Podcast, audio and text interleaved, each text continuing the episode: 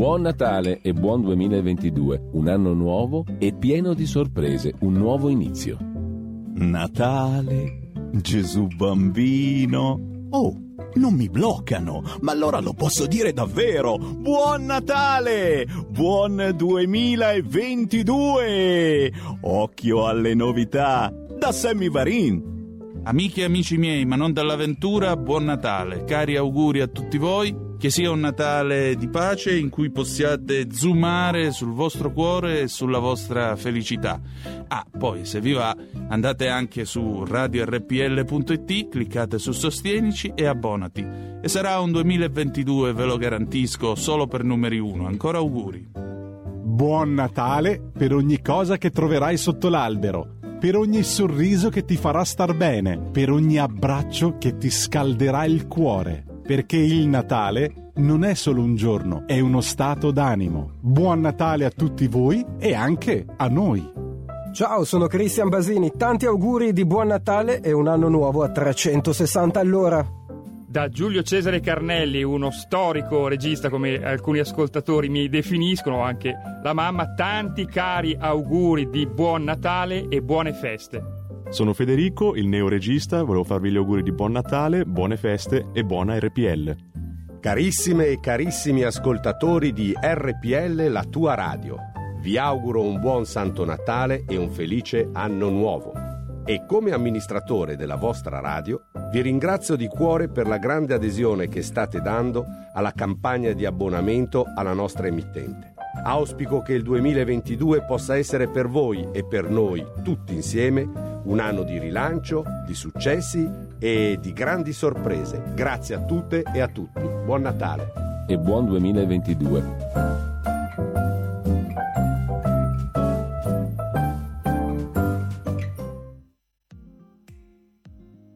Cari amici di RPL, la tua radio, sono Maria Giovanna Maglie e questo è il mio appello ad abbonarvi a questa radio.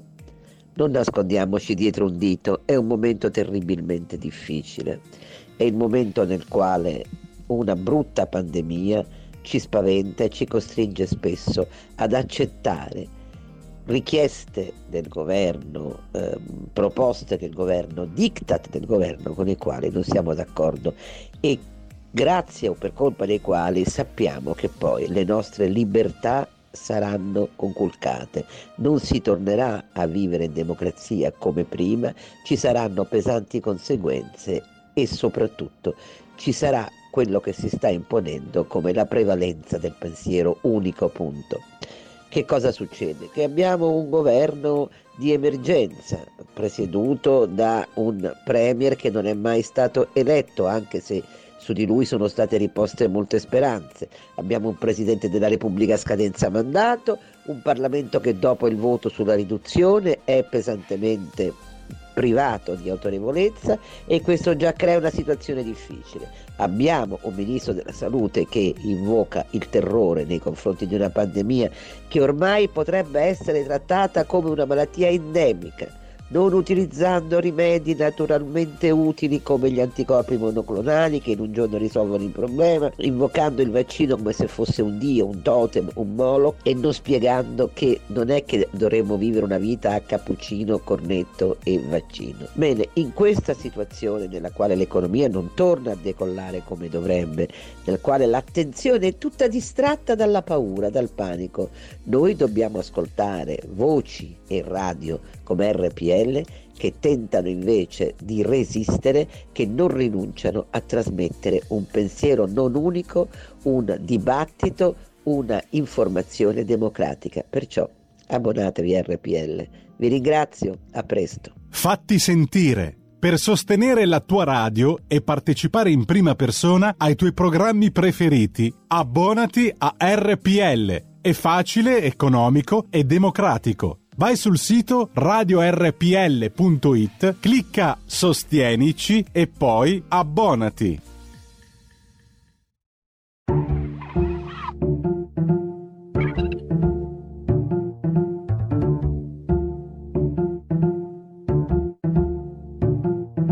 Va ora in onda il punto politico.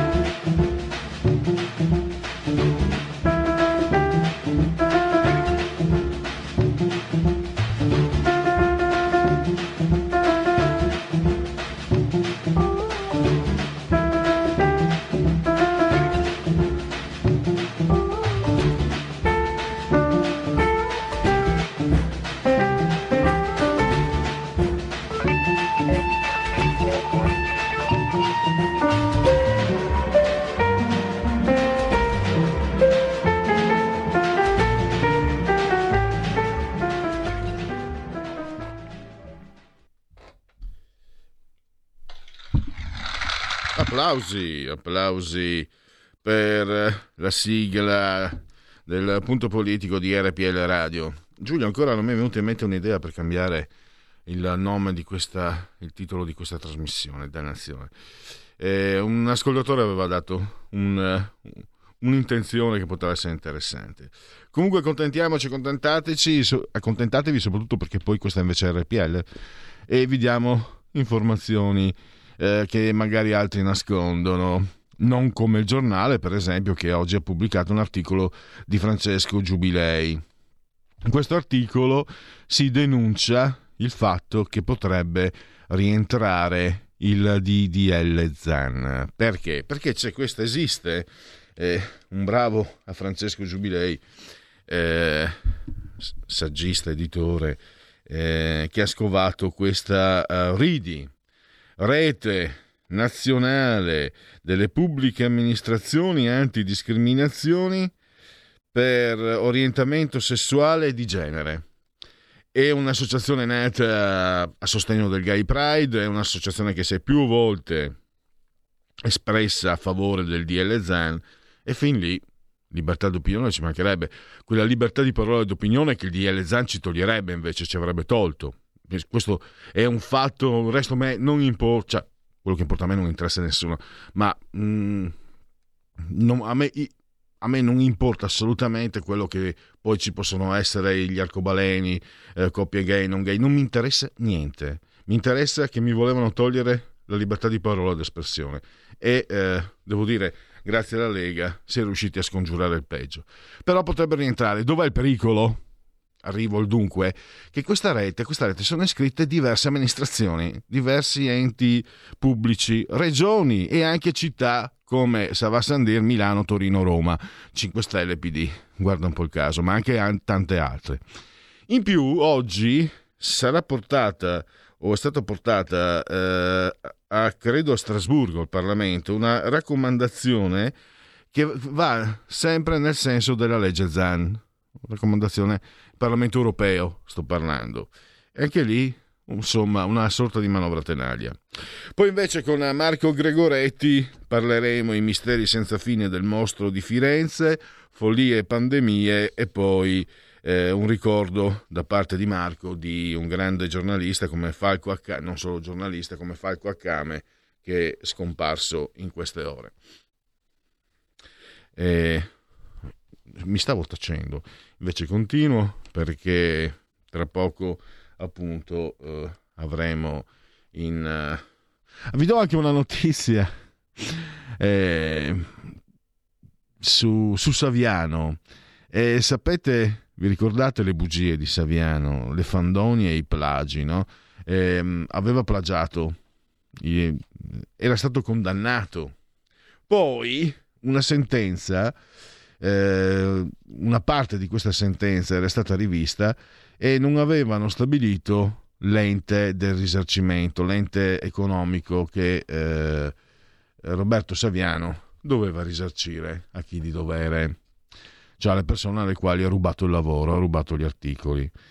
Se vi ricordate, ne nacque anche qualcosa di, di, orrido, di sordido, perché sul Fatto Quotidiano lui cantava, cioè, oh, dopo Travaglio lo ha allontanato, era tutto felice, contento, giustizia è fatta. Poi qualcuno, eh, leggendo l'articolo e andando oltre le sue dichiarazioni, eh, l'articolo spiegava bene, devo dire, era una, una giornalista che aveva spiegato che semplicemente eh, era stato stralciato la parte del risarcimento, era stato rinviato, non ricordo più se alla Corte dei Conti o quant'altro, insomma. E quindi restava la condanna per plagio di costui. E adesso addirittura nemmeno più quello, perché alla fine si è arrivati a 6.000 euro ed è stato rinviato tutto eh, alla Cassazione. Quindi erano stati chiesti, credo, non mi ricordo, si parlava di 300.000 euro, avevano chiesto le vittime del, del furto mm, perpetrato da Saviano, il furto del loro lavoro. Eh, 300.000 euro, adesso qui sarà tutto da stabilire. Ma intanto diciamo che la vergogna di costui, che è il numero uno della, insieme a Michela Murgia, della cultura di sinistra, della cultura del politicamente corretto, insomma, vergogna continua, almeno questo. Ogni tanto ogni tanto possiamo azzardarlo, Dio esiste, anche se non penso che si scomodi per qualcosa di, di così in basso. Mamma mia, andiamo avanti, io sto prendendo tempo, sto ciacolando, quattro ciacole, perché, vediamo, è un po' che non sbaglio un numero Giulio, vediamo, mamma mia, non sbaglio più un numero, in compenso mi dimentico di aver fatto i genetriaci, che figura. Allora, eh, non abbiamo ancora il nostro ospite, vediamo se riusciamo a contattarlo in qualche, in qualche maniera. Eh, allora, in, vediamo un po' se c'è. Eh, niente. Allora, aspettiamo. Eccoci qua. Perfetto. Siamo, siamo eh, quindi. Eh, grazie Giulio. Allora, che ha appunto eh, in, intercettato Francesco Giubilei. Io eh, saluto e ringrazio Francesco Giubilei, eh, saggista, editore, lo ricordo anche eh, componente del Comitato Scientifico per il Futuro dell'Europa. Eh, buongiorno dottor Giubilei, grazie per essere qui ai nostri microfoni. Grazie, per l'invito e buon pomeriggio. Allora, innanzitutto io la ringrazio anche perché eh, nell'articolo che è apparso oggi sul giornale, che ho messo anche in condivisione eh, pagina Facebook della radio, eh, mi ha dato un'informazione, io francamente non conoscevo l'esistenza di questa rete, Ready, però sta di fatto che potrebbe essere molto pericolosa per la libertà di parola, ovviamente agganciandoci alla legge Zan. Le do la parola per spiegare agli ascoltatori come stanno le cose. Si tratta di una rete di amministrazioni locali che nasce nel 2006, promossa dal comune di Torino, quindi è una rete che in realtà è già da un po' di anni che, che è attiva che raccoglie al suo interno una serie di amministrazioni locali, anche di comuni importanti, penso al comune di Roma, penso al comune di Milano, penso al comune di, di Torino e raccoglie anche una serie di regioni, tra cui l'Emilia Romagna, tra cui alcune eh, regioni che sono entrate quando c'erano ai tempi delle amministrazioni di centro-sinistra, magari oggi hanno anche amministrazioni di diverso colore politico e questa rete ha ufficialmente l'obiettivo di contrastare quello che è diciamo, una delle tematiche di carattere d'odio verso quella che è la comunità LGBT.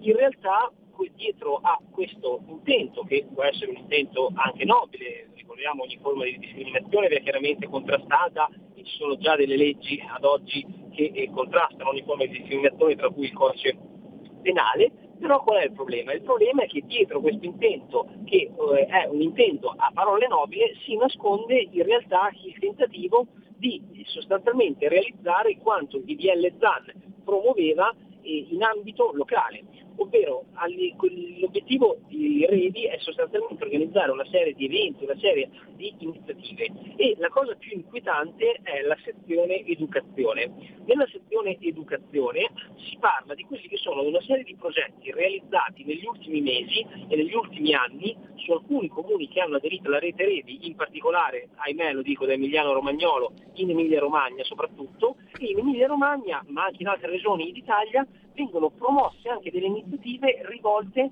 alle, ai bambini, vengono promosse delle iniziative sul tema del gender rivolte alle scuole, rivolte a delle, dei progetti all'interno delle biblioteche per i bambini che fanno le scuole elementari o le scuole medie e sostanzialmente si va a promuovere tutta quell'attività che il Parlamento nazionale ha bocciato con il DDL ZAN. Allora io mi chiedo, se il Parlamento nazionale, che è il massimo eh, organo di, eh, dal punto di vista legislativo e che deve rispettare quella che è anche la volontà popolare boccia una legge come il DDL ZAN, per quale motivo poi ci devono essere delle amministrazioni locali, dei consigli comunali che hanno eh, da un punto di vista costituzionale molto meno potere che un Parlamento, devono poi cercare di imporre invece quanto è stato rifiutato dal DDL ZAN, facendolo poi in modo anche diciamo sotto traccia, cioè io parlo del caso che, eh, che c'è in questi giorni pure una polemica politica a livello locale del caso del comune di Cesena, che poi è il comune di cui sono originario, e nel comune di Cesena la diocesi per esempio ha preso una posizione estremamente netta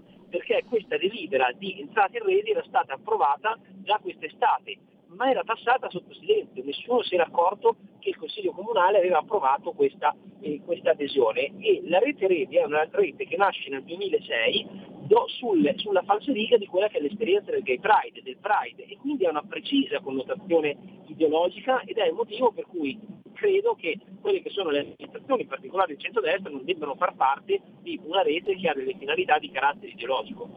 C'è anche un rischio che vedo, ma in modo più, più prosaico. Io penso al sindaco che, che c'è qui a Milano. Eh, Sala, c'è il rischio che qualche sindaco o magari anche qualche presidente di regione, non lo so, eh, mette, voglia mettersi in evidenza, voglia guadagnare come dire, i galloni a sinistra per eh, entrare a far... Penso anche a Gori, sindaco di, di Bergamo, personaggi che hanno mire sovra cittadine e sovraregionali. E, al di là quindi delle ideologie o meno, questo è uno strumento, un'arma che potrebbe rivelarsi eh, pericolosa anche in quel senso, credo, no? Ma eh, senza dubbio, la cosa che è preoccupante è che secondo me anche tante amministrazioni di centrodestra che si del centrodestra eh, eh, evidentemente è il bello della diretta come diceva De Cuius eh, noi proseguiamo eh, intanto eh, allora eh, vediamo se riusciamo a, a ripristinare. Vediamo eh, ecco, eccoci scusate purtroppo è caduta la linea. Dicevo il rischio è che tante anche amministrazioni di centrodestra che si trovano a far parte ad oggi di questo di questa rete non ne siano neanche conoscenza perché ci sono state delle amministrazioni precedenti di centrosinistra che hanno deciso di, di aderire alla rete Redi e poi è fatto un po' passare sotto traccia, cioè nel senso noi stessi, non, almeno io non so lei Pellegrini, non so i nostri ascoltatori, non ero minimamente a conoscenza di, di, questa, di, questa, rete, però quando poi si vanno a leggere concretamente quelli che sono i progetti portati avanti, eh, si capisce che è obiettivamente un tentativo di imporre quello che era quanto scritto nel DDL ZAN e non è neanche mascherata, la cosa incredibile è questa, cioè nelle, nei progetti, nella sezione buone pratiche del sito della rete Redi si legge che una delle attività realizzate nel corso del 2020 da parte della rete è il sostegno da parte dei territori, da parte delle amministrazioni locali del DDL ZAN. È proprio scritto espressamente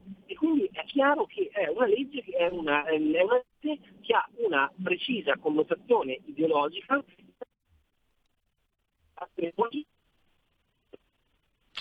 Vediamo ancora qualche problema. Ehm... Determinati temi siano eh, poi approvati attraverso questa rete.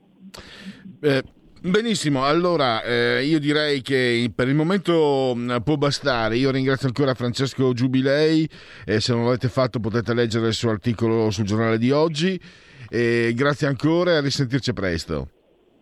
Grazie, grazie a voi. Allora questo. Tra l'altro poi appunto non ho... Eh, c'era qualche problema, chiedo anche scusa.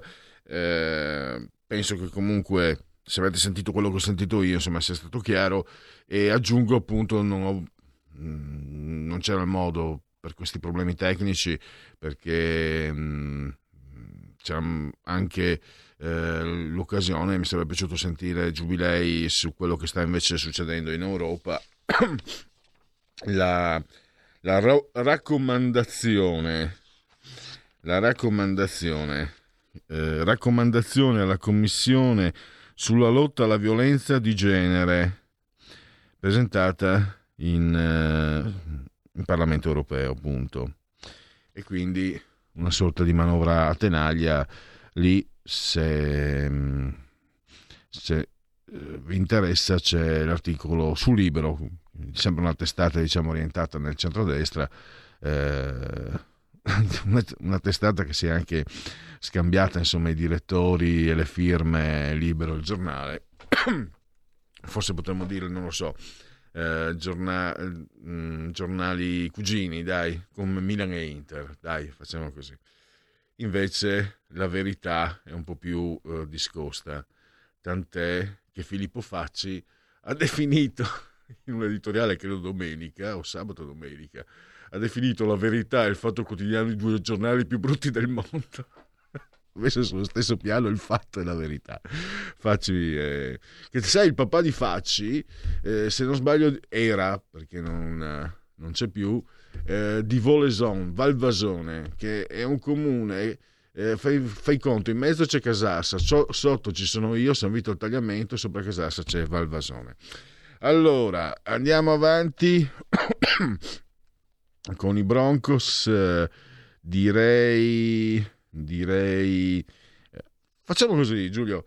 Eh, togli, togli, la condivisione e mandiamo, perché pur qua pa, mandiamo subito la, mm, il dite la vostra, così ne parliamo. Dite la vostra, che io penso la mia. Il telefono, la tua voce, allo 02 6620 3529. Anche al numero di WhatsApp 346 64 27 756.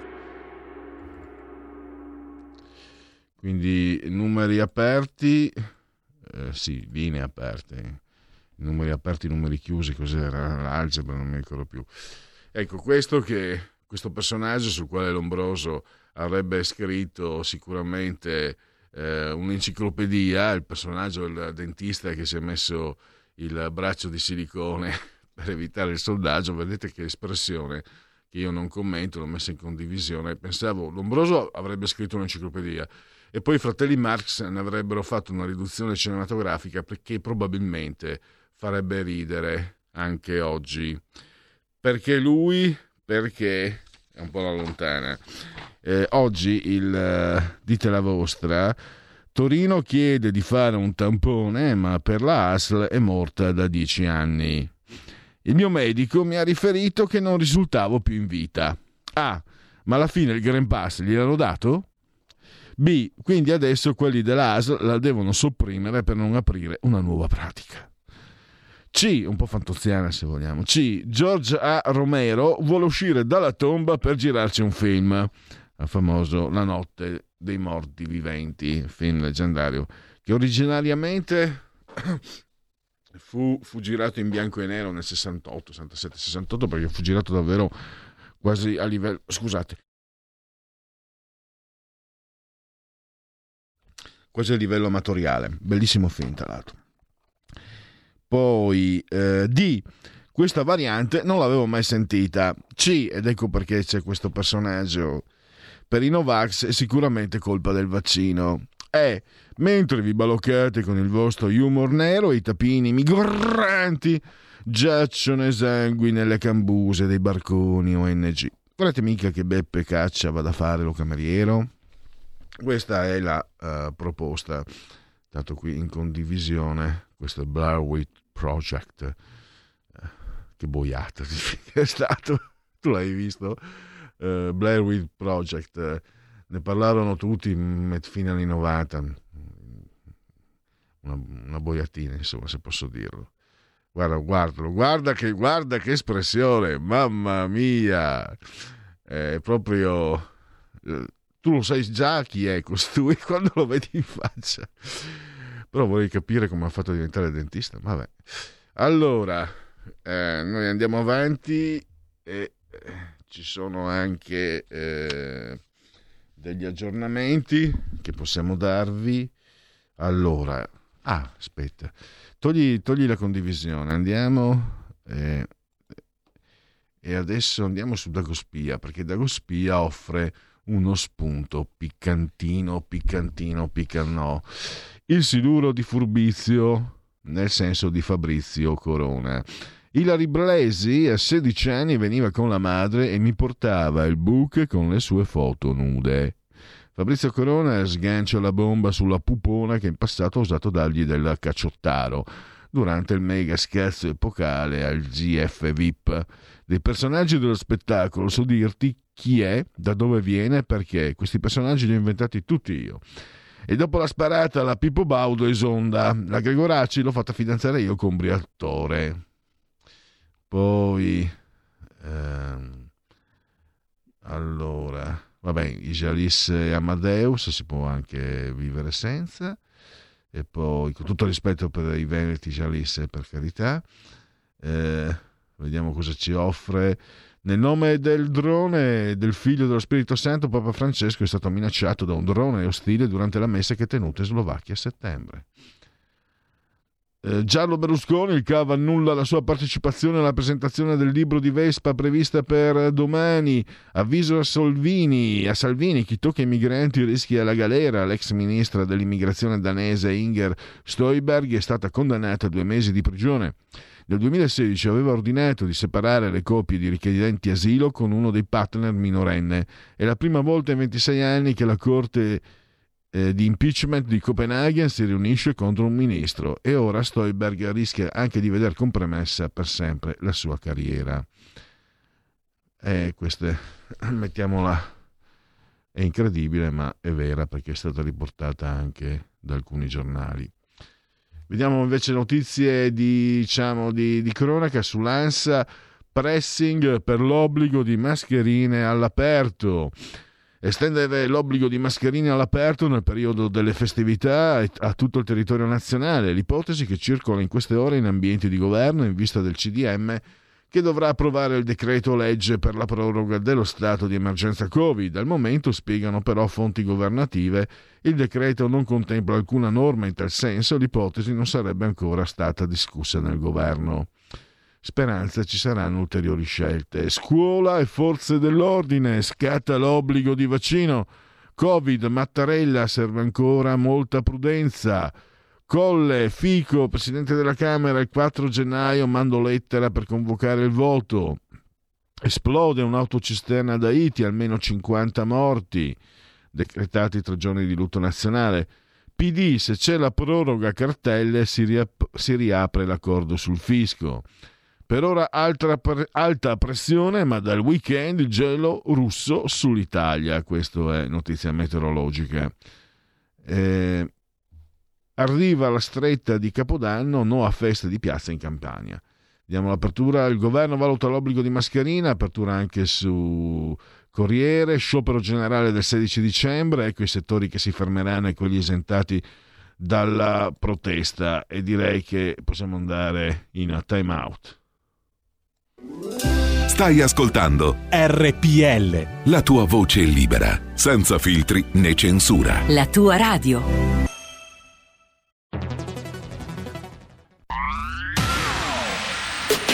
La radio si modifica, semplifica, da plus la musica purifica. Dove vuoi, dove vuoi, con chi vuoi, rilassati e vai. La digital radio non ti molla mai. Mi abbandono in questo viaggio, digitalizzo la frequenza con il suono che non spasso. Se penso a prima non ci credo, yo. Da plus è la svolta, qui lo dico e qui lo spiego.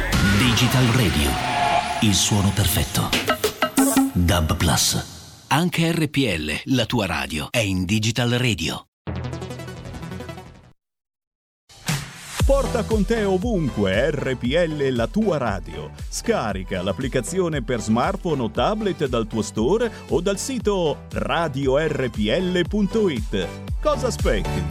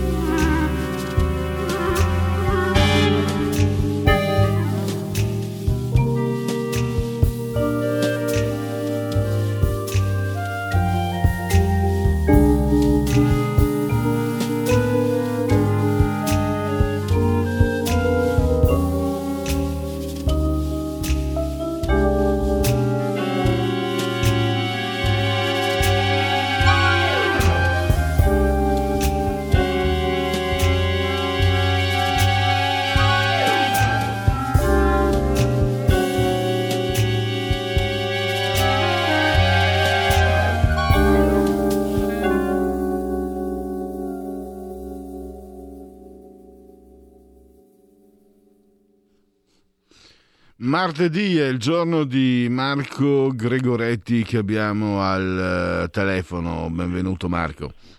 Buongiorno, eccoci qua, pimpanti. Allora, eh, tu... Con... Eh, lo so, ci sono, ci sono allora eh, ancora record di ascolti, questa volta in, in, Rai sempre, mi sembra, questa volta per il mostro di, eh, di Firenze, quindi Misteri senza fine, e anche un evento luttuoso che ti ha colpito, la morte di, sì. di Falco Accame, che tu conoscevi eh, molto quello bene. che ti dicevo, pimpanti ma tristi, perché la morte di Falco, dell'ammiraglio Accame, è, è la morte di di metà delle poche verità che siamo riusciti a, a, a conoscere in Italia.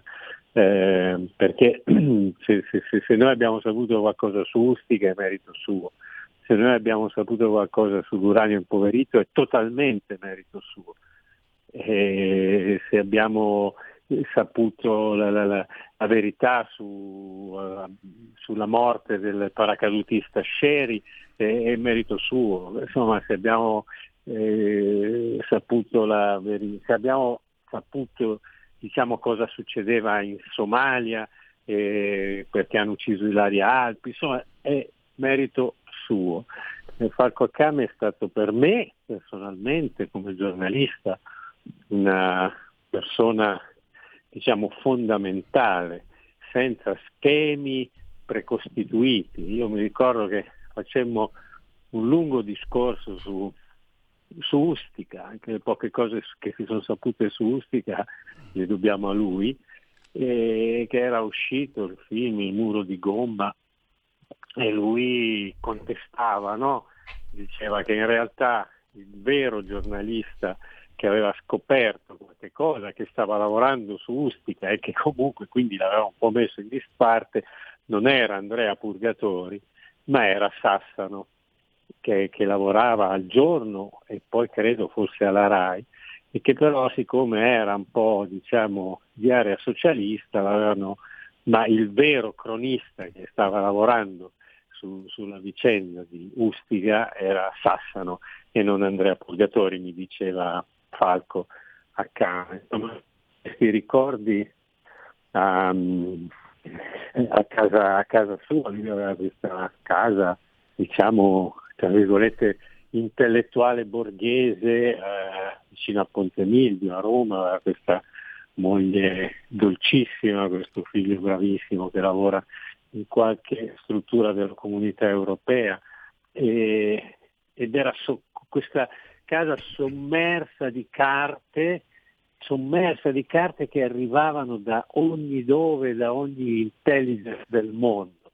E lui mi, mi raccontava, mi spiegava la potenza, per esempio, delle teorie di von Clausewitz, che mi ha insegnato anche ad applicare al mio mm. mestiere, no? Cioè, usi una notizia per averne altre 10.000. Ecco, era, io veramente per me è stato, è stato un faro, è stato un faro dei ricordi, potrei parlare, potrei parlare anni di aneddoti. Una volta siamo andati in Sardegna, eh, in Sardegna per un convegno su, la, era il titolo era Sardegna crocevia di intelligence e, e poi in, in quell'occasione eh, parlò anche eh, Marco Diana, che è il maresciallo Marco Diana, che è il simbolo della lotta all'uranio impoverito che, che, che, è anche mancato. No?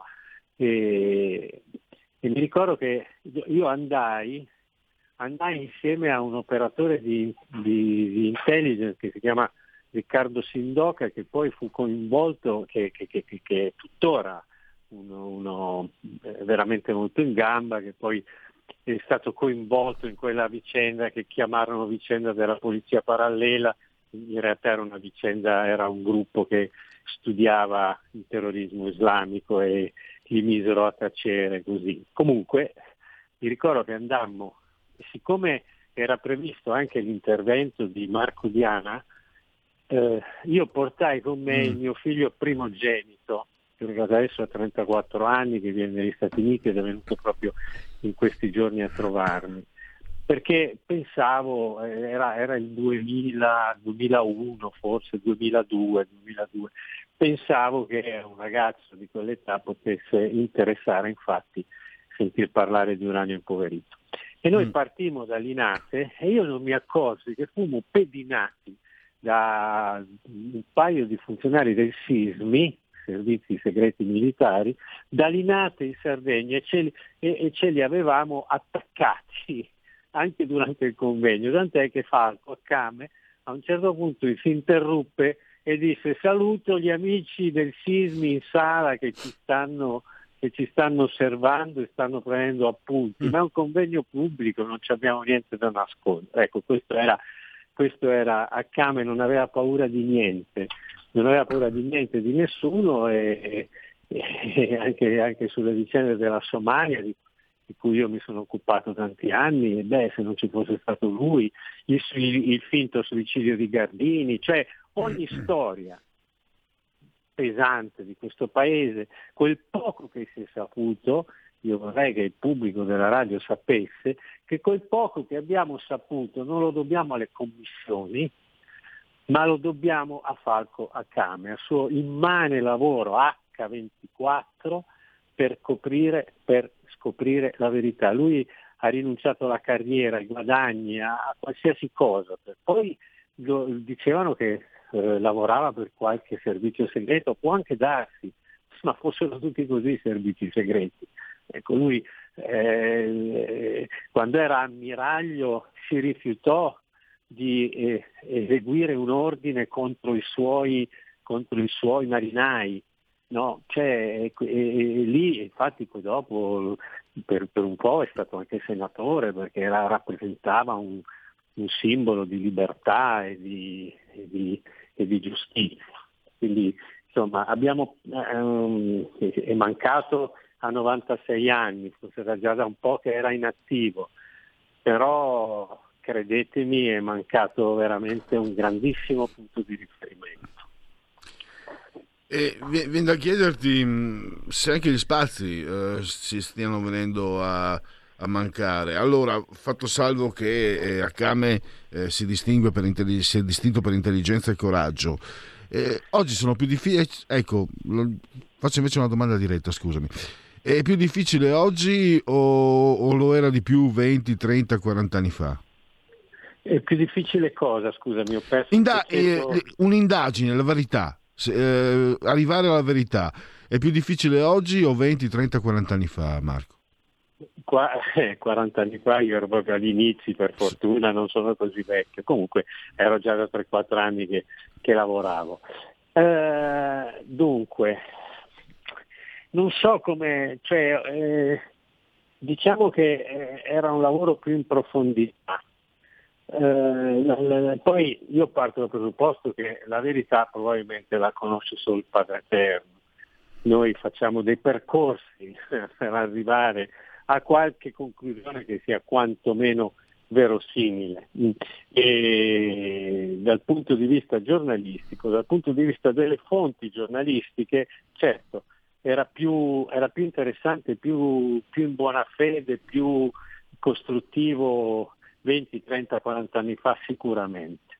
Sicuramente c'erano meno interessi in gioco, meno interessi in ballo, al massimo c'era la concorrenza tra i colleghi, al massimo c'era la voglia di far carriera nei giornali, ma che era una cosa sana, c'era l'ambizione della, del giornalista era quella di scoprire la verità. L'ambizione del giornalista oggi se lo vogliamo chiamare così, è sostanzialmente quella di diventare ministro o assessore. È cambiato moltissimo da questo punto di vista, quindi era meglio. Le fonti, noi, noi abbiamo avuto delle fonti che poi dopo hanno fatto carriera, no? quindi si possono anche scoprire. Una grande fonte di giornalisti, soprattutto per quello che era l'inciuccio politico, era Rutelli, quando era quando era diciamo, un militare del Partito Radicale, aveva questa vestetta, andava in giro questo motorino e per noi era la manna dal cielo. Tant'è che una volta mi disse guarda Marco, io spero che un giorno tu ti ricorderai di tutte le notizie che ti sto passando, come per dire,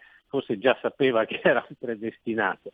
Un altro, eh, un altro è adesso non, magari eh, diciamo un circuito di controinformazione splendido era quello dell'estrema destra o della destra o anche del movimento sociale. Ci sono, ci sono delle pagine dei giornali di estrema sinistra riempiti con le, con le notizie che avevano da, dalla, eh, dalla controinformazione militante della destra in Italia. Uno poi è stato persino vice sindaco di Milano, personaggio fantastico, e che io una volta andai da lui e c'aveva, c'aveva questo archivio sconfinato con davanti una segretaria che era anche una bella ragazza e c'aveva, c'aveva dossier su tutto e su tutti.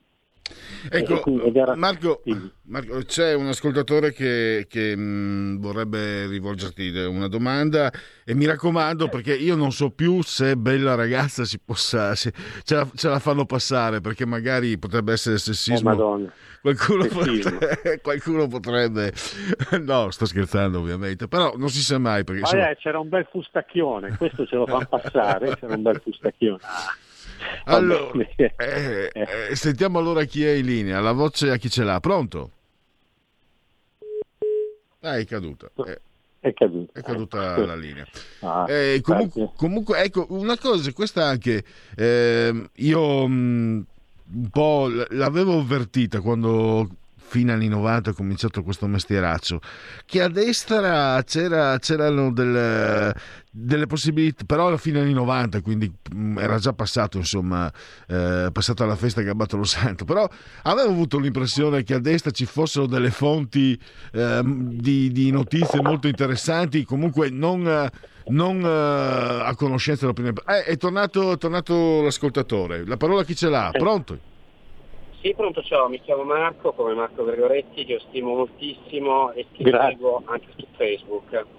Eh, volevo chiedere a Marco Gregoretti, che è ben informato, che cosa ne pensa ehm, di quanto è stato pubblicato eh, recentemente dal riformista, parlando di intrighi, parlando di misteri, in un'Italia, l'unico paese d'Europa che ancora dei segreti di Stato sulle stragi di Stato.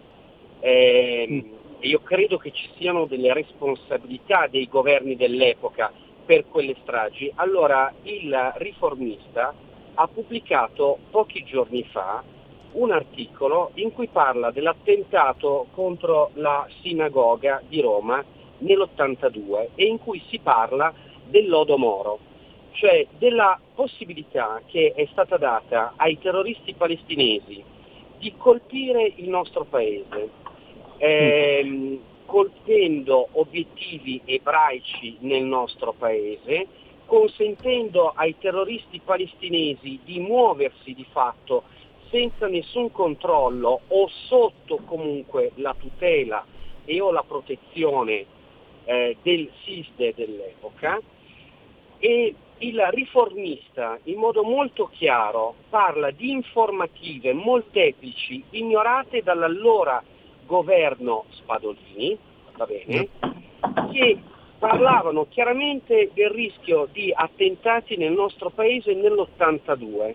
Allora, allora eh, questa ecco, cosa mi ha Benissimo, allora ringrazio l'ascoltatore. Diamo modo a Marco allora di esprimersi, perché penso che allora, si sia sì. capito insomma quello che voleva assolutamente, chiedere. Assolutamente, cioè, lui ha messo insieme delle cose, ricordiamoci anche i due attentati a Fiumicino, sono stati decine e decine di morti eh, per mano palestinese di cui non, non ci ricordiamo quasi mai. Intanto c'è da eh, c'è da... Mm, allora io eh, parto da questa cosa qua che, eh, che, che citava l'ascoltatore mio omonimo, eh, il lodo Moro. Allora, il lodo Moro, io ho avuto diverse discussioni su questo con Enzo Raisi, che era un deputato di AN che adesso penso non viva più in Italia, che, che scrisse proprio un libro sul lodo Moro. Io ho sempre avuto perplessità non sulla, sull'argomento, ma sul chiamarlo lodo Moro, perché è una cosa che tiro fuori Cossiga diversi anni dopo la morte di Moro. Perché eh, per, in realtà, secondo me, per coprire dei rapporti eh, inesprimibili tra eh, pezzi del nostro Stato e diciamo, chiamiamolo così, il fondamentalismo islamico, eh, la, eh, la, rete diciamo, di Gheddafi, no? perché non possiamo dimenticare chi era, chi era di fatto il capo del terrorismo islamico. Ecco, un signore che aveva un nome e cognome, Muammar al-Qaddafi, padrino anche del, del figlio di Abu Sayyaf, che è la, che è la cellula terroristica forse più, ancora più violenta di, di, di Boko Haram che, che, agisce nelle Filippine. Eh, questo, questo, è un, una, diciamo un cappello. Il, il, il discorso Lodo, del Lodo Moro Cossiga lo tirò fuori in relazione all'attentato di Bologna. E io ho fatto tanti lavori su questo che mi sono costati cari, carissimi, eh, dove ho incitato più volte di togliere quella targa mendace perché non è vero che la strage di Bologna è una strage, fasc- una strage fascista, è una strage che ha assolutamente ascrivibile al terrorismo fondamentalista, perché alla rete di Carlos, alla Separat, alla Frolic, a Thomas Kram, che erano tutti questi personaggi eh, diciamo legati a questa centrale terroristica mondiale che si chiamava Separat, eh, Thomas Kram era a Bologna, e cioè, c'erano tutte le, tutte le eh, documentazioni diciamo dell'Ucigos segnalate, ma fu proprio Cossiga a dire di silenziare questa cosa,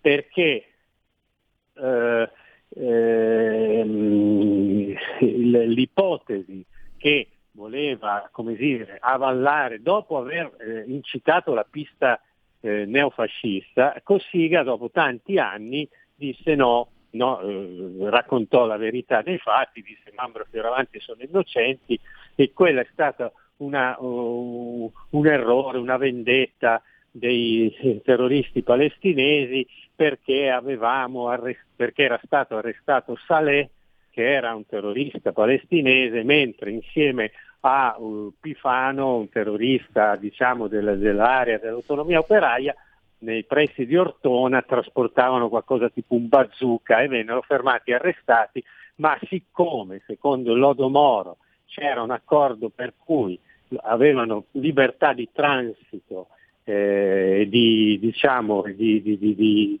stanzialità i terroristi palestinesi, eh, quell'arresto fu eh, ritenuto un affronto e la strage di Bologna eh, sarebbe stata una vendetta mm, eh, di, di, di, di questo arresto. Addirittura l'altra ipotesi che venne fatta è che la bomba esplose a Bologna per errore perché era destinata a fare un attentato dove, dove c'era la ricorrenza, mi sembra, dell'Italicus, e però esplose prima. Una terza ipotesi addirittura ci fu un signore che disse che qualcuno aveva acceso una sigaretta vicino a quella, a quella, a quella bomba ed era esploso tutto. Questo come posso Marco, dire... So Marco sto... prima, eh, siccome abbiamo pochi 4-5 minuti, sì. e, e cosa ne pensi della famosa storia dei fondi di caffè della seduta spiritica di Romano Prodi? Allora, i fondi di caffè della seduta spiritica di Romano Prodi, io penso che se non sbaglio fu fatta, anche se non è mai uscita, fu fatta a casa di Andreotti, di, scusate, no di Andreotti, per carità, di Andreatta, di Beniamino Andreatta, che era il capo, di, che era il padre spirituale di Prodi, io penso, e lo dico a mio rischio perché Prodi è una delle persone più vendicative dell'universo, mm-hmm. e io penso che fu, che fu depistaggio perché da da Praga il, do, il, dottor Franz, che era il nostro capocentro dei, dei servizi segreti militari, mandò un'informativa, un cablogramma. Aldo Moro è in via Gradoli. Questo cablogramma fu preso e messo in un cassetto e si inventò la, la, la, la storia di Gradoli Paese, dove se andate a parlare col sindaco di allora, mi dice che non andò mai nessuno, non è vero che andarono di polizia militari, non andò nessuno a cercare Bono a Gradoli, non andò nessuno, però la, la seduta spiritica servì questo racconto a depistare, no? perché, perché, perché se, se, se, andavano a prendere eh, davvero Moro in via Gradoli erano cacci, venivano fuori tutti gli accordi tra il KGB e, e, e il, nostro, il, nostro, governo, perché il problema era quello. non è che era la CIA, era il KGB, erano i comunisti, non erano gli americani. Eh, tant'è che eh, la notizia arrivava da Praga. No, io esprimevo anche cioè, sinceramente perplessità sulla figura di, tra l'altro, di un fervente cattolico come Prodi che si abbandona all'esercizio di sedute spiritiche e la lettura dei fondi di caffè, cioè onestamente... Eh, Ma di... Prodi era in Portogallo a fare la rivoluzione dei fiori insieme ad Adriano Sofri, eh? Cioè, eh, questo non lo sapevo. Adesso, eh, adesso altra vendetta. Eh, questo non lo sapevo. Pro, Prodi comunista, non ci credo. Assolutamente, ma venne fuori quando qua, lì ci fu quell'altra cosa che fu un'operazione di avvertimento in realtà. La commissione Mitrochin, eh, non so se ve lo ricordate, sì. Guzzanti disse tre, quattro volte pubblicamente che Prodi era un agente del KGB. Lo disse pubblicamente, se andate a fare la ricerca trovate gli articoli sui giornali, che Guzzanti accusava Prodi di essere un agente del KGB. In questo modo ha avvertito tutta la rete del KGB che non era stata ancora disarcionata, che non è mai stata disarcionata di correre ai ripari, in realtà questa è la mia idea. Questa è la mia idea, ma che ci fossero dei rapporti tra l'intelligence sovietica e a parti della democrazia cristiana è noto. Il, il capo del KGB in Italia, ufficialmente, eh, era il signor Giorgio Conforto. Giorgio Conforto lavorava in, in, in un ministero democristiano. E Giorgio Conforto era anche il papà della signora dove eh, Faranda e Morucci si nascosero con la, fa- con, con la famosa mitraglietta Scorpion, cioè le connessioni tra le Brigate Rosse, gli attentati terroristici in Italia, il KGB e, e, il mondo fondamentalista islamico sono scritte tutte. E se scavi scavi e vai indietro arrivi anche ad attentati vecchi che sono stati poi dopo attribuiti magari eh, ad, altre, ad, altre, situazioni. Per cui insomma eh, sì, eh, anche, anche, Renato Curcio era un fervente cattolico. cioè, questo non toglie che eh, Insomma, eh, eh, come si cambia? Allora, davvero, eh, io sono arrivato, mm, al, siamo arrivati al termine di questo spazio, ringrazio ancora eh, Marco Gregoretti e a risentirci a martedì prossimo Marco. Grazie a voi e spero di aver risposto a Marco, ma eh, se vuole poi ci scriviamo via social e possiamo avviare un interessante, un interessante scambio. Eh? Grazie. Sì, ecco. Grazie a Marco Gregoretti, fatemi ringraziare anche veramente anche l'ascoltatore omonimo di Marco perché eh, la, notizia che ha, che, che ha portato lui eh, a me era sfuggita, quindi eh, tutto fa, fa, magazzino, quindi tra l'altro anche su un, un argomento direi molto, molto interessante. Eh, time out. Da oggi la tua radio è ascoltabile anche con la televisione in digitale. Sul telecomando della televisione digitale o del tuo ricevitore digitale puoi scegliere se vedere la TV o ascoltare la radio. Risintonizza i canali radio e troverai anche RPL, canale 740. La tua radio. Stai ascoltando RPL. La tua voce libera, senza filtri né censura. La tua radio.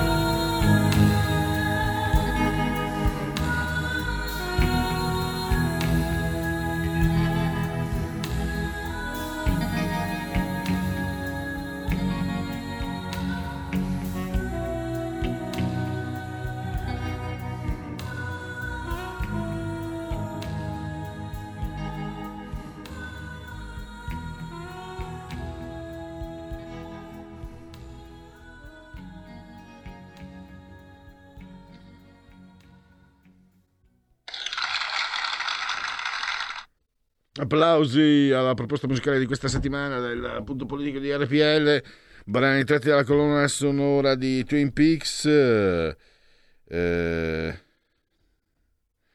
allora, ma Cristo Santo, empio e blasfemo, eh? Invece di queste lagne mettete qualche canzone di Natale. Sembra RPL la radio delle tragedie. Eh, saluti Danny le canzoni di Natale. Jingle bell, jingle bell, ecco qua, accontentato anche Dani, o contentata. Ma lo sapete che i maghi neri hanno imposto a Varese, i maghi neri, eccezionali, i maghi neri, mai sentito? La mascherina anche per strada? A che punto di negatività si vuole arrivare? Preghiamo Dio che mandi un cataclisma potente che muoiano tutti i cattivi, gli stupidi e i morti viventi che appoggiano con loro comportamento questo potere nero del male. E Dio obbedirà a questa invocazione, ne siamo assolutamente certi, anzi, io lo spero, io lo spero, anche se potrebbe avere cattive sorprese chi porta avanti queste invocazioni. Va bene, dai. Eh, Convenevoli formulaici, siete in simultanea con noi quando sono scoccati le 16.06. Noi RPL Radio, la vostra voce che si chiama RPL campa oltre cent'anni. Meditate gente, meditate. Insieme a Giulio Cesare Carnelli asseso sulla torre di comando in regia tecnica, io non esisto, entrambi però siamo sospesi a 50 metri sopra il livello del mare, oggi sono Parmenide, il non essere che non è, 24 gradi centigradi sopra zero interni, 9,7 esterni, 73% l'umidità, pressione pari a 1024,5 millibar. Nel Vigesimo quarto giorno di Frimaio, mese del calendario repubblicano, avvisano i gregoriani che 17 sono i giorni che ci separano dalla fine, che bello, speriamo anche di meno. Per tutti è un uh, martedì, martis uh, 14 di dicembre, anno domini 2021-2021, che dir si voglia. L'abbraccio forte, forte, forte, forte alla signora Carmela, alla signora Clotilde, alla signora Angela, loro ci seguono dal televisore l'elettrodomestico più amato. Sul telecomando 740, i tre numeri magici, in sequenza alfanumerica 740 740 che dir si voglia. Ci seguite anche tantissimi eh, cullati dall'algido suono digitale della Radio DAB e anche moltissimi sull'orbit terraqueo grazie all'applicazione iOS Android tramite cellulari, smartphone, iPhone, tablet, mini tablet, iPad, mini iPad, smart television, Fire TV. E Alexa, accendi RPL Radio, passaparola, ve ne saremo riconoscenti. E poi ci potete seguire anche da internet, YouTube, il portale del quotidiano La Verità e altro ancora. E questo è eh, i convenevoli formulaici. Adesso, con l'ausilio della regia, andiamo su, su, ecco qua, andiamo qua. Andiamo, mettimi pure in condivisione Giulio, che così eh, parliamo della campagna abbonamenti. Eh, eccola lì, perfetto, grazie. Eh, dunque, eh, fatti sentire per sostenere la tua radio e per partecipare in prima persona ai tuoi programmi preferiti. Abbonati a RPL, facile economico democratico. Andate sul sito di radiorpl.it, cliccate su eh, Sostienici e poi su Abbonati. Sostienici vedete lì poi viene fuori abbonati o abbonati. E qui ci sono tutte diciamo le eh, offerte che eh, RPL in questa nuova campagna in questa nuova campagna abbonamenti offre ai propri ascoltatori eh, dalle 8 euro livello editore avrete il nome scritto nel sacro libro degli editori di RPL livello speaker corners cioè 16 euro ma soprattutto 100 secondi acquisterete 100 secondi di spazio eh, nel quale potrete dire la vostra opinione su quello che volete. Presumo politica, ma a noi va bene tutto. Poi, livello ospite, 24 euro, cioè sarete addirittura intervistati dal vostro conduttore preferito. Pensate se vi intervista eh, Giulio Cainarca, la grande. Eh, 32 euro, lavorerete insieme a Giulio, intervisterete eh, insieme a Giulio Cainarca comunque il vostro, il vostro mh, conduttore preferito, io uh, l'opzione il livello conduttore è quello che personalmente chiamo il microfono dalla parte del manico. Farete le domande. E infine il livello creator, il livello più alto, 40 euro mensili, e vi preparerete una trasmissione insieme al vostro eh, conduttore preferito. E direi che non è, non è male. Queste sono opzioni, direi, davvero interessanti se volete, primo, se volete che la radio continui a esistere e secondo, o primo ancora, se volete avere proprio degli spazi a vostra disposizione. Andiamo avanti perché ci sono i sondaggi. Allora, via, via la condivisione.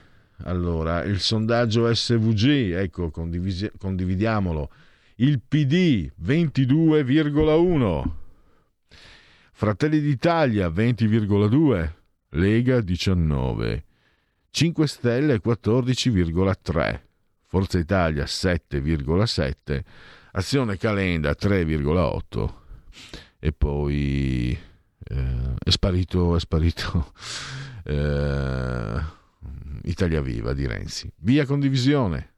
Tac. E adesso andiamo su un altro sondaggio. Ecco qua, condivisione, condividiamo.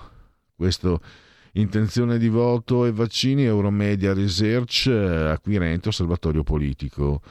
eh, PD 20,9, Fratelli d'Italia 19,3, Lega Salvini 18, 5 Stelle 15,8, Forza Italia 8,3, Azione Calenda 4,2, eccolo qui lo troviamo eh, su Euromedia o Euromedia o Euromedia, Italia Viva al 2,3. La terza dose lei la farà sì l'83,5, eh, no 5,5, indecisi eh, 10,7. Le condivide l'introduzione del Super Green Pass? Eh, sì, la condivido, 51,9. Sì, condivido l'introduzione del Super Green Pass, ma l'avrei reso ancora più restrittivo addirittura, 18,5. Quindi sì, 70,4. Il no alla fine è 23,5, quindi eh, ampiamente minoritario, 6,1 non sa. Le renderebbe obbligatoria la vaccinazione anti-Covid per le persone di 12 anni in su. La renderei obbligatoria, eh, sì, eh, 53,3. No, non la renderei obbligatoria per le persone di 12 anni in su, il 33%, non risponde il 13%. Favorevole per i bambini il vaccino al di sotto dei 12 anni, favorevole 45,3, contrario 30,9 non sa 23,8 e poi lei farà il vaccino anti-covid a suo figlio? Sì 50,4 no 27,8 via condivisione. E apriamo adesso ti dico io Giulio ti dico io cosa. Eh, citazione cinematografica. Allora mappa eh, per l'elezione del Presidente della Repubblica eh, realizzato da Demos MP eh, committente l'Espresso Repubblica quindi lei sarebbe favorevole o contrario all'elezione diretta del Presidente della Repubblica da parte dei cittadini? È favorevole il 74%, contrario il 22%, non sa, non risponde il 4%. Via condivisione, Giulio, eccoci. E adesso condivisione. Questo invece è Tecne, committente RTI.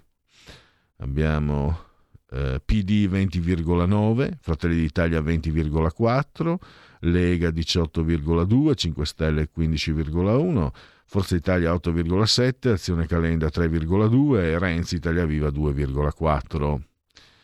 Eh, le coalizioni, eh, vediamo un po', eh, fiducia per Mattarella 75,2, qui abbiamo la coalizione Fratelli d'Italia, Lega, Forza Italia e poi anche gli altri arriverebbero al cioè, centrodestra 48,7 coalizione di centro-sinistra eh, arriverebbe invece al 39,4 e poi ci sono Azione Calenda, Italia Viva più Europa eccetera insieme arriverebbero al 7,6 75,2 abbiamo detto il consenso per Mattarella eh, Mario Draghi 65,3, il suo governo 54,1 e qui possiamo chiudere la condivisione, manca ancora poco, un po' di pazienza.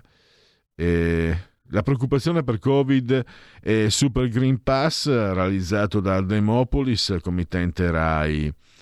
Allora abbiamo, lei è preoccupato per la quarta ondata del Covid? Sì, 66, no 34 non ci sono indecisi. Poi il Super Green Pass d'accordo il 68, non d'accordo il 25, non sa il 7. E poi quanto è importante oggi investire sulla sanità pubblica? Molto per l'85%, per niente il 15%. E chiudiamo condivisione e adesso un po' di eh, dati Istat.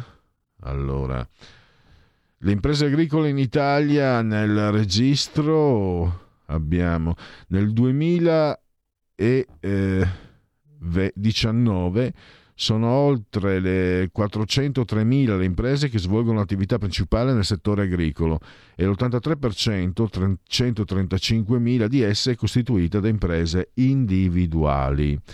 Rispetto al 2018 si è avuta eh, una diminuzione in termini di unità di circa il 3%, diminuzione che si fa meno marcata in termini di superficie articolata, eccetera. Qui possiamo togliere condivisione.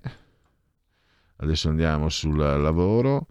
Eh, Allora, nel terzo trimestre l'input di lavoro misurato nelle ore lavorate è aumentato dell'1,4% rispetto al trimestre precedente e del 4,1% rispetto al terzo trimestre del 2020. Il PIL è aumentato del 2,6% in termini congiunturali e del 3,9% in termini eh, tendenziali. Via la condivisione. Ecco, siamo al penultimo. Eh, effetto Covid sulla produttività. Nel 2020 il valore aggiunto dei settori produttivi di beni e servizi registra una forte variazione negativa in termini di volume. Eh, vedo eh, per effetto di un calo delle ore lavorate, mentre per quello capitale eh, il calo è a doppia cifra, 11,2. Via la condivisione. E adesso abbiamo l'ultimo finalmente. E poi andiamo Uh, ah, c'è anche Segui la Lega. Uh, vediamo se si apre costui. Uh, la pandemia ha accentuato il calo dei nati, che continua anche nel 2021. Eh, nel 2020 sono nati 15.000 ehm, bambini in meno rispetto al 2019. Chiudiamo allora, chiudiamo condivisione, chiudiamo tutto. E cosa facciamo? Senza sigla, il, noi genetrici, segui la Lega, Giulio. Cosa si può fare senza sigla? O la mettiamo? Dai, mettiamola. Segui la Lega è una trasmissione realizzata in convenzione con La Lega per Salvini Premier. Legaonline.it, scritto legaonline.it, il D43, il codice il 2 per 1000 per la Lega, vi potete iscrivere da qui 10 euro che si possono versare tramite PayPal e poi le eh, uscite eh, radio-televisive degli esponenti leghisti, Susanna Ceccardi, Uh, oggi pomeriggio alle 18.40 Radio 105 sempre oggi questa sera però alle 20.35 Sky TG24 presidente della conferenza delle regioni Massimiliano Fedriga presidente anche della regione Friuli Venezia Giulia e poi domani all'alba alle 8 del mattino Agorà Rai 3 Edoardo Rixi. Il ministro per la disabilità Erika Stefani sempre domani a ora antelucana 9.15 a 1 mattina. Rai 1 9.15 al mattino. Guglielmo Picchi sempre domani, sempre in ora presta alle 9.30 Sky TG24 la rubrica eh, Start. E ancora Coffee Break con Antonio Maria Rinaldi, ancora domani alle 9.40 del mattino, l'alba insomma, alle 10, sempre molto presto, sempre domani Stefano Candiani, studio 24, Rai News 24, il senatore Candiani. E poi Rossano Sasso, sottosegretario all'istruzione, sempre domani, però il pomeriggio 16.40, Radio 1 in viva voce, Rai Radio 1, il ministro per il turismo, mercoledì, eh, domani, domani sera 23.30 Restart su Rai 2 e il presidente della regione Veneto Luca Zaia domani, no, dopo domani a mezzogiorno e 45, 12.45 quante storie su Rai 3 e quindi basta per seguire la Lega. Segui la Lega è una trasmissione realizzata in convenzione con La Lega per Salvini Premier. Velocemente i genetriaci del 24 giorno di Frimaio, mese del calendario repubblicano. Nostradamus, la chiave delle interpretazioni sarà scoperta quando sarà giunto il momento di dissipare l'ignoranza. Michel de Notre-Dame. Tycho Brahe, il post-copernicano astronomo. E poi Paul Eluard, un grandissimo poeta, il canto di un usignolo lima la notte. Il passato è un uovo rotto, il futuro è un uovo da covare. Ed è negli occhi di un bimbo, nei suoi occhi scuri e profondi, come notti in bianco, che nasce la luce. Poeta surrealista. La grande Ave Ninchi, a tavola alle sette, la curvacea Abel Lane, una nomination zero Oscar per la brava e bella Lee Remick, sempre cinema, Ernesto Pellegrini, il re del catering e presidente dell'Inter di Rumenighe, eh, ha detto la Juventus mi ha portato via anche il medico, poi Rumenighe, Formagino Grunland, ve lo ricordate, Francesca Morvillo, che la moglie di Falcone, mh, scomparsa nella strage di Capaci, insultata nel suo ultimo libro dalla Boccassini, secondo me è stata insultata, ha mancato di rispetto alla memoria di questa donna magistrato martire. E Jane Birkin, Je t'aime moi non plus, cantava insieme a Serge Gainsbourg e Vinicio Capossela, nato in Germania da genitori er- irpini. Il bar non porta ai ricordi, ma i ricordi portano inevitabilmente al bar. Natasha McElhone, Abigail Taylor, Ronin Truman Show, attrice Michael Owen, un pallone d'oro strano nel 2001, Liverpool, la Madrid, Manchester United. Siamo in tempo allora per chiudere con uh, i... Mm, il uh, qui Parlamento, Laura Cavandoli fino alle 16.30 e poi Paul, uh, Paul Economy. Qui Parlamento. A lei, deputato Sani, ha chiesto di parlare la deputata Laura Cavandoli, ne ha facoltà. Prego. Grazie Presidente, gentili colleghi, egregie colleghe, rappresentante del Governo. Il decreto legge di cui stiamo discutendo la conversione è stato oggetto di un ampio dibattito, non tanto per il suo contenuto originario, abbiamo avuto nelle precedenti dichiarazioni tutti i numeri, non dubitandosi peraltro dell'urgenza e necessità delle materie originariamente previste, ma soprattutto in merito ai numerosi eterogenei emendamenti presentati e approvati solo in parte, ma che non sempre hanno portato a risultati ottimali. Sappiamo tutti che si tratta di un decreto, il cosiddetto collegato fiscale alla legge bilancio, anche se eh, giustamente, correttamente, de, contiene norme in materia di lavoro molto più rilevanti e che, essendo stato assegnato al Senato, è stato prodromico contenitore di alcune delle oltre 6.000 richieste emendative poi presentate per la legge finanziaria. Come è stato spiegato dal relatore, abbiamo sentito quali sono i passaggi importanti di questa normativa, e, e guardiamo con favore l'ampliamento a 180 giorni contro i 60 originariamente previsti per il termine per adempiere le cartelle dei ruoli notificati fra settembre e dicembre 2021. Si faccia riferimento alle cartelle emesse dopo la sospensione emergenziale, quindi da marzo 2020, accogliendo quanto la nostra Commissione Finanze aveva chiesto nella risoluzione finale sulla riscossione era ottobre scorso, e così dando un po' di ossigeno, chiamiamo così la liquidità, per i debitori. Sempre per lo stesso fine sono stati rimessi in termine ai contribuenti debitori di somme per controlli di, mh, per avvisi bonari scadenti dal 16 dicembre 2000, settembre 2020 che possono ora effettuare versamenti senza sanzioni e interesse entro l'imminente 16 dicembre 2021. Sono stati previsti differimenti di alcuni adempimenti, come la memorizzazione elettronica e la trasmissione telematica dei dati giornalieri, differiti al 1 luglio 2022 per gli esercenti che incassano corrispettivi con sistemi informaticamente evoluti in grado di garantire cioè la, memorizza- la memorizzazione e l'inalterabilità dei dati così come è stata prorogata l'esenzione da fatturazione elettronica per i professionisti sanitari e per chi adotta il cosiddetto sistema tessera sanitaria e quindi per inviare i dati delle proprie fatture al fine della dichiarazione precompilata. Proprio sulla dichiarazione precompilata è stata inserita una norma di grande ragionevolezza e buonsenso. L'Agenzia delle Entrate non può effettuare controlli sul dichiarante in relazione ai dati immessi da soggetti terzi, se questi ovviamente non vengono notificati dal contribuente stesso. Viene poi ripristinata la norma sulla responsabilità di imposta per la tassa di soggiorno a carico del gestore della struttura ricettiva. Norma molto discussa che fu eliminata durante il governo Conte Bis con il decreto rilancio, suscitando polemiche in merito alla situazione personale della compagna dell'ex premier e che personalmente, pur essendo dichiarata un'efficacia retroattiva, dubito che possa effettivamente questa efficacia retroattiva avere effetti anche ai fini dei procedimenti penali.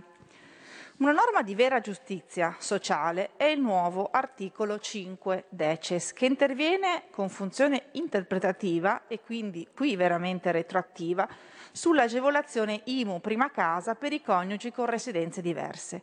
Più volte noi del gruppo Lega in Commissione Finanze abbiamo evidenziato che il recente orientamento della Cassazione, che negava a entrambi i coniugi questa agevolazione, era altamente in contrasto con i principi costituzionali di tutela della famiglia e di equità.